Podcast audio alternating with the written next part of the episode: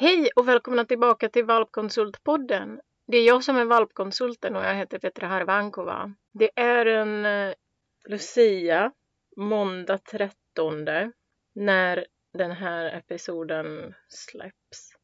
Det har varit en turbulent år med massa saker. Ja, men i och för sig inte så nya eftersom redan 2020 har varit eh, väldigt annorlunda. Men vi har inte kunnat träffas så mycket. Vi har inte kunnat göra så många grejer som vi är vana med att göra. Många av oss uh, har varit isolerade i ett och ett halvt år och uh, köpt nya hundar. Jag är superglad att ni har lyssnat på min podd 2021. Jag hoppas att ni kommer fortsätta göra det nästa år också. Kom gärna med förslag på vilka vill ni höra här. Kommentera, rita, berätta. Vad vill ni att jag ska ta upp här? Ställ massa frågor på min Instagram, valpkonsulten eller på Facebook, valpkonsultpodden. Ni kan också kontakta mig via min hemsida, valpkonsulten.com. Det finns en formulär där ni kan skicka en fråga till mig. Det har varit helt underbart att göra det här med er. Jag hoppas att ni vill lyssna på, att ni vill vara med mig även 2022. Och jag kommer nu ta en paus eh, under julledigheten och eh, sen kommer vi höras eh, 2022 i januari där säsong två kommer. Jag kommer spela för er det bästa av året 2021. Så luta er tillbaka eller inte om ni kör. och eh, lyssna och njut.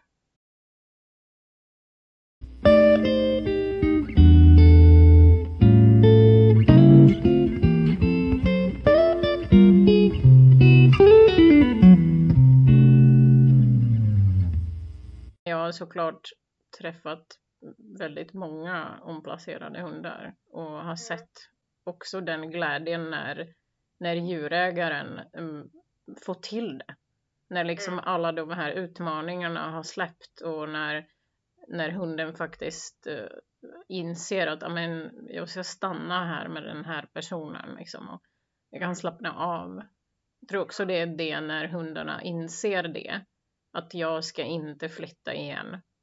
Eh, att, att det är då de kan också lättare slappna av och bli av med en del sina grejer som de håller på ja. med. Som kan bara vara en osäkerhet liksom i allt de har varit med om. Ja, precis. Och man vet ju liksom inte vad, vad de har haft för bagage. För det är ju ytterst sällan som man får hela historien. Eh, Ja, det ville vi också diskutera, eller hur? För ja. det, det, var också en, en grej som jag tänkt på är oftast att man får inte så mycket information av dem man tar över hunden från. Nej. Hur och det, det finns dig? väl oftast en anledning till att en hund blir omplacerad. Om man nu tar, alltså det är en sak om man tar en omplacering från ett shelter eller eh, någonting sånt. Men de flesta omplaceringar som sker i Sverige, det som kommer via hundstallet till exempel, eller det som sker på Blocket, där man eh, väl, det kan ju naturligtvis vara så att en familj, det blir sjukdom i en familj till exempel, eller att det händer någonting eh, som gör att hunden måste omplaceras. Men i många fall så är det ju för att eh, djurägaren eller hundägaren inser att de inte klarar av att ta hand om den här hunden som har kanske ett specifikt beteende eller inte passar in i flocken eller det kan vara så mycket. Eh, men det talar man ju lite tyst om för annars, får man ju inte, annars blir man ju inte av med sin hund om, den, om man påtalar väldiga brister eller svårigheter. Ja, jag håller så mycket med om att eh, ja. jag tror att det är någon slags skam som människan som ska omplacera hunden känner för att nu har jag misslyckats här med det jag skulle göra. och nu måste jag omplacera min hund och det är skamligt. Eh, mm. Och, och då, då kan inte jag vara ärlig med allt som faktiskt händer med hunden och, och vad är anledningen till att jag vill omplacera den. Eh, för det är så mycket skam som kan bli kopplat till att jag, jag har inte klarat av uppgiften att vara en djurägare. Mm. Och då, då blir oftast en dålig början till hunden. För att om, om inte jag som djurägare eh, som vill ta en omplacerad hund får alla de här problem som kanske kan finnas och så tar jag hem hunden och ingen har berättat för mig att Ja, men han gör ju det utfall på tre olika barn eller han, han gillar inte folk som skejtar. Och ingen har sagt det till mig. Och sen går jag med min hund och så gör en utfall på en skejtare. Då, då blir det jobbigt för mig. Och då kanske hunden igen blir omplacerad för att jag har inte, jag har inte tänkt på, aha, men den här omplacerande hunden, den kommer ha det här och det här och det här och det här som jag kommer behöva jobba på. För att ingen har berättat det för mig både Bibi och Bobo hatade skater och skateboard och all, allting som rullade. Ja. Det, det, blev ett jäkla hallå kan jag säga. Ja, precis.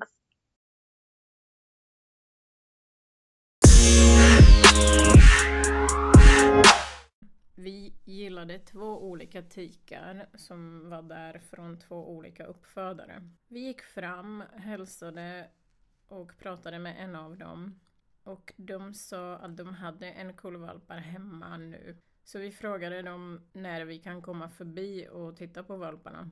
Vi avtalade dag och tid och eh, så kom vi överens att vi skulle komma titta på valparna. När vi kom hem efter utställningen så ringde vi också den uppfödaren som David har tidigare varit i kontakt med och frågade om hon planerar en kull och om vi kan komma titta.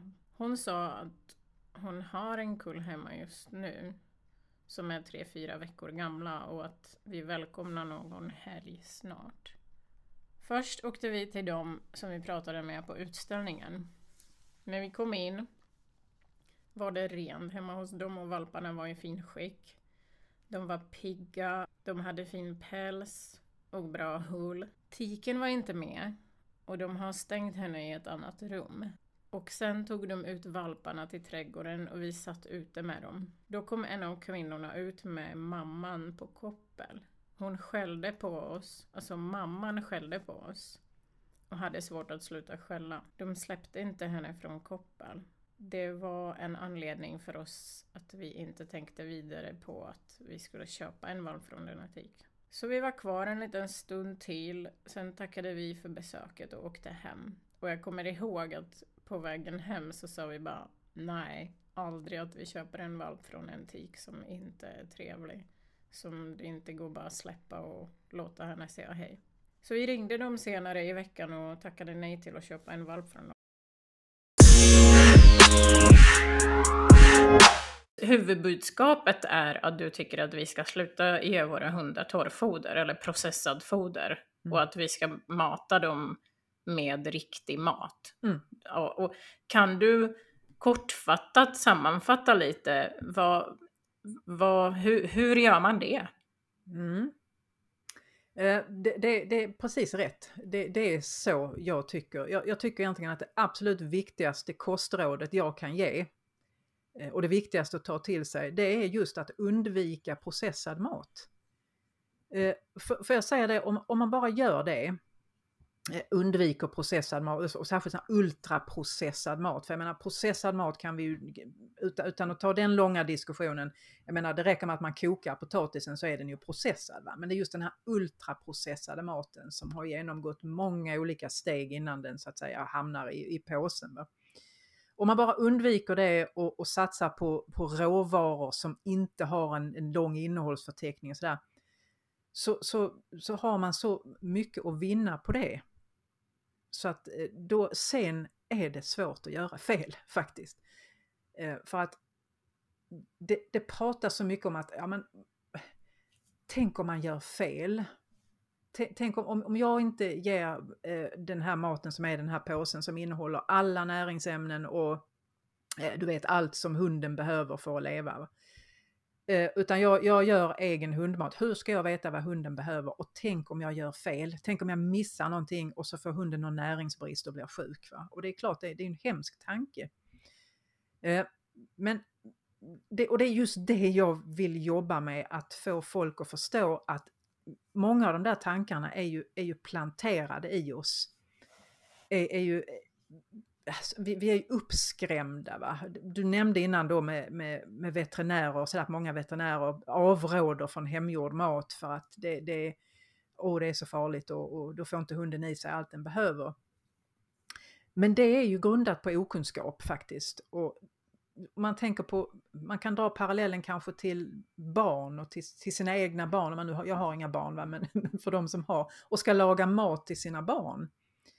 Eh, man, man, kan ju vända på det och säga, man går inte på, på, på hyllan och köper ett helfoder för fyraåringar eller, eller du vet, eller ett, ett helfoder för, för sexåringar som, som har tandsten eller ja du vet vad man kan ju mm. raljera runt det där hur mycket som helst, va? det är rätt komiskt faktiskt. Men det gör man ju inte utan man, vi, de flesta vet ju idag att Eh, processad mat kommer med risker. Att det är bättre att äta oprocessad mat som är lagrad från grunden med riktiga råvaror. Så varför ska inte det gälla hundarna? Och, och vad är det då, alltså vad, vad behöver hundar som inte vi behöver? Och det, det, kan man ju fråga sig. Va? För att alltså, mina hundar har ju funnits i människans närhet i tusentals år. De har överlevt alldeles utmärkt i vår närhet på våra matrester och, och ja du vet, egentligen potatisskulor och, och allt möjligt. Va? Gamla brödbitar och lite slaktavfall och sådär. De är inte särskilt, de har inte särskilt höga krav om man säger så. Nu säger inte jag att, att man ska nöja sig med det sämsta. Va? Eh, men nyckeln i hela detta, den röda tråden som, som liksom löper igenom allt detta, det är att det viktiga är att avstå från processad mat och ge hunden bra råvaror. Sen om det blir för mycket av någonting eller för lite av någonting eller om det inte är exakt korrekt näringsmässigt sammansatt varenda måltid och sådär. Vet du, alltså det, det har mindre betydelse. Det har mycket, mycket större betydelse att ge hunden processad mat varje dag, dag ut och dag in. Därför att det hunden inte får med processad mat, det är att den får inte en stimulans för sin mikroflora. Den får en död, steril, processad massa där man har tillsatt en massa syntetiska näringsämnen som då är isolerade från sitt naturliga ursprung och, och som faktiskt kan orsaka mer obalanser än, än vad de gör nytta. Va? Eh, och, och, och det, de, det, det, det som också saknas i den här maten, det är det här med levande enzymer. För att om du tar en, en grönsak eller en köttbit eller vad det nu är för någonting. Så är det som så att varje, varje enskilt livsmedel kommer ju med de där enzymerna som hjälper din matsmältning, det gäller både hundar och människor, att smälta och ta hand om just detta livsmedlet. Det är jätteviktigt. Och när man hela tiden äter död och steril mat så får man inte i sig några levande enzymer utan det måste liksom, all, allt ansvar ligger på, på, eh, på, de, på bukspottkörtel och sådär. Kroppen måste använda sina egna, egna reserver, det kommer inte in något nytt. Va? Och också det här då återigen med, med bakteriefloran och, och hela detta att, med den ultraprocessade maten. Det pratas jättemycket om det där nu men då, då, då gäller det människor. Va? Men man har fullständigt glömt bort djuren i, i det här sammanhanget. Men det är precis lika viktigt för dem.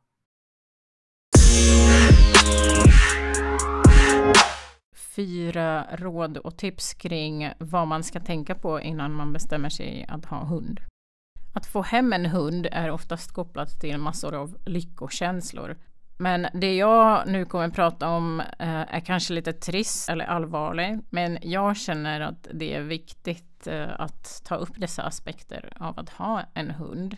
Och jag tycker att innan du ska börja fundera på vilken hund du ska köpa så bör du fundera kring fyra aspekter av hundäganden.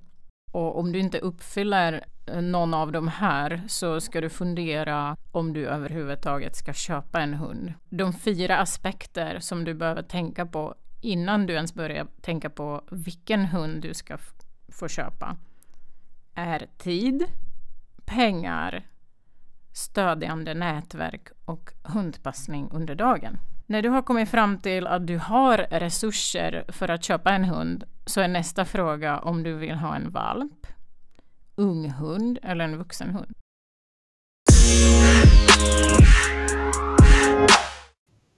Men jag tänker att i alla fall att eh, så fort barnen kan, eh, så fort barnen har blivit så pass stora så att de eh, kan ta till sig lite mer information på det sättet så, så lär dem hur, hur en hund som är obekväm ser ut. Ehm, och var medveten om att eh, en hund har många, många, många steg i det här varningssystemet innan den biter och kan vi, kan vi uppmärksamma de här små varningsklockorna så kan vi undvika många, många skadesituationer. Eh, men huvudregeln är ju som sagt att inte krama hundar, inte ligga på hundar, inte störa hundar som sover och inte, inte bära på hundar. Då kan vi nog ja, undvika en hel del tråkiga situationer för både människa och för hund. Ja, och jag, jag kommer så mycket ihåg också från bärande hundar som små raser som är unga som kommer och bryter både radius och urna, eller bara den ena. Alltså i, i framben, benen i frambenen innan de är mm. ens är färdigvuxna. Och det är rätt ofta så att det är någon som bär på hunden och sen tappar de den. Ja. Och, det, ja. och det, det är jättetråkigt, för det är ett stort trauma i kroppen när man är så liten. Ja, och, och då tänker jag också att eh, det blir ett trauma mentalt också. Mm. Så uh, jag tänker att det, det finns också ganska mycket vi kan göra i att förbereda lite äldre barn på vad det faktiskt eh, handlar om att få hem en valp. Um, jag tror att många barn har en eh, lite lätt romantiserad bild av eh, valpar, såklart. De har tittat på Paw Patrol på TV eller, eller haft något litet mjukisdjur och så kanske de har den här inställningen att nu kommer lilla Ludde hem om två veckor och åh vad kul, jag ska få en levande mjukishund. Eh, men det är ju inte riktigt så att ha valp. Att ett mjukisdjur kan man ju bära på. Ett mjukisdjur kan man krama när man är lite ledsen och man behöver, behöver eh, krama på någon. Och ett eh, mjukisdjur kan man lägga sig bredvid i, i, i sängen och, och trycka in till sig. Ett mjukisdjur kan man trycka upp emot ansiktet och pussa ordentligt. Men det där kan man inte göra med en valp utan att det får konsekvenser. Jag tror att det, vi måste vara schyssta mot våra barn och verkligen förklara vad som väntar när vi får hem en valp. Ehm, att en valp eh, kommer att bitas. En valp har jättevassa tänder. Och en valp kommer att bitas inte för att den är arg, inte för att den är elak, utan för att den helt enkelt behöver använda munnen för att undersöka att den inte har våra händer. Um, att en valp kommer att uh, ta dina leksaker lilla barn och de kommer springa iväg med dina leksaker. Den kommer dra ut ögonen ifrån dina mjukisdjur och den kommer att eh, störa dig när du inte vill bli störd och den kommer att kissa på dina din, din favorit eh, och den kommer lägga en bajskorv i din säng och så vidare och så vidare. Så att det, de får en lite mer realistisk bild av vad det är för någonting som väntar när man hämtar hem lilla Ludde. Som jag sa flera gånger tidigare så har jag fått massa frågor på några forum om vad jag skulle kunna ta upp här. Och en av frågorna som Katrin har ställt hur kan man förbereda valpen för ljud och oljud och buller, olika miljöer och olika underlag?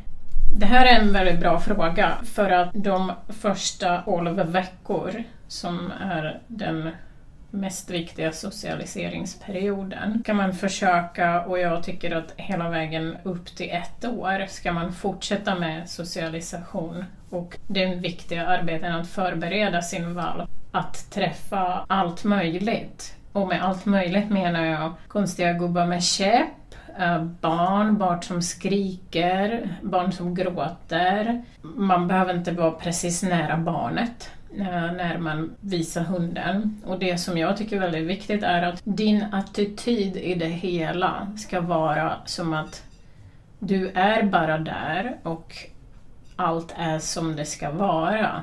Det är det du ska förmedla din hund. Du behöver inte trösta den för någonting eller förklara någonting. Du behöver inte prata med den. Du kan vara väldigt närvarande och ha med din kroppsspråk och din energi förmedla att det här är bara en del av vardagen. Det här är någonting som hände här och där när det är barn runt omkring och det är inget som är konstigt. Så du behöver inte påpeka eh, uppmärksamhet mot det på något sätt. Det viktiga är bara att man är där och sen vad man kan göra om man har en hund som redan från början är känslig för ljud. Redan när man har köpt den och tagit hem den åtta veckor gammal så kan man helt enkelt mata med godis. Att man bara har godis och matar, matar. Så att hunden förknippar, ja skrikande barn betyder att jag får godis. Och så har jag på mina hundar gjort att de har fått olika leksaker som låter mycket. Som en petflaska fylld med stora grusstenar eller stora och små grusstenar som låter som de ska leka med under uppsikt såklart. Så inte de biter sönder och sen äter upp både plastflaskan och stenar. Men att du fixar och gör leksaker som låter på olika ljud. Också man kan spela instrument hemma och har man inga instrument då kan man kanske be kompisar komma och spela lite instrument, de som har instrument. Man kan också spela på pannor och kastruller med köksinredningsinstrument helt enkelt. Att du gör ljud som du själv producerar. Sjung också, spela musik, spela musik högt. Men som sagt, energin ska vara att det här är normalt, det här gör vi på dagliga basis här och, och vi tycker inte det är konstigt. Det är helt normalt. Och när du känner så och tänker så och ser ut så i din kropp, då kommer du förmedla det till din hund. Att vara i olika miljöer är också viktigt och det betyder att, att du inte bara går till den här lilla inhägnaden som är avsett för hundar, men att du tar med dig din hund. Om hunden är väldigt liten och den inte är fullvaccinerad och du är rädd att den skulle kunna bli smittad, får du köpa en ryggsäck eller en sån här bärsjal som finns att köpa för hundar på nätet. Så har du den framme på magen i en sån här bärsäck så får den se när du går, var du går, var ni är. Den, får, den hundar har, tar in mycket med näsan också.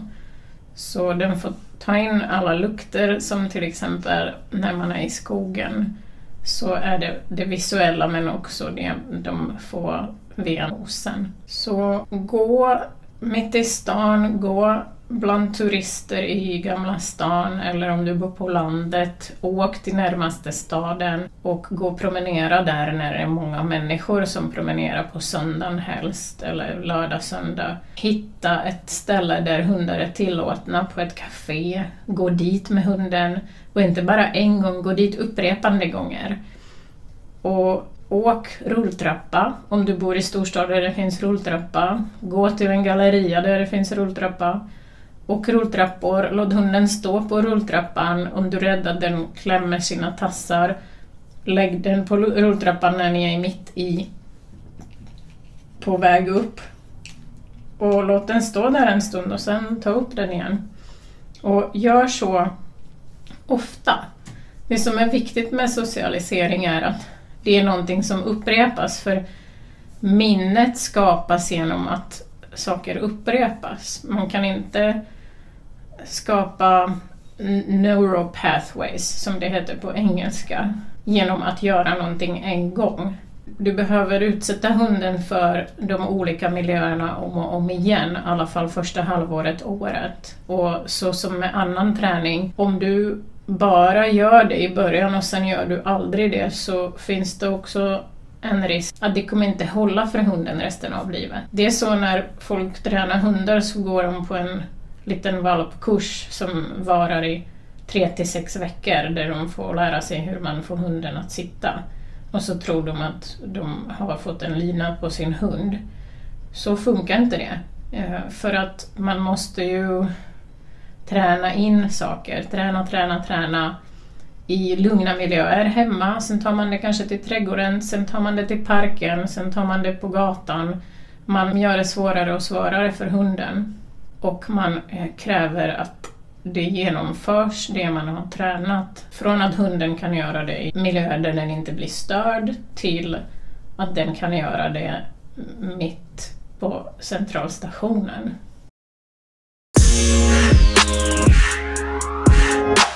Ja, det har varit helt underbart att göra det här med er. Jag hoppas att ni vill vara med mig även 2022. Och jag kommer nu ta en paus eh, under julledigheten. Sen kommer vi höras 2022 i januari där säsong två kommer.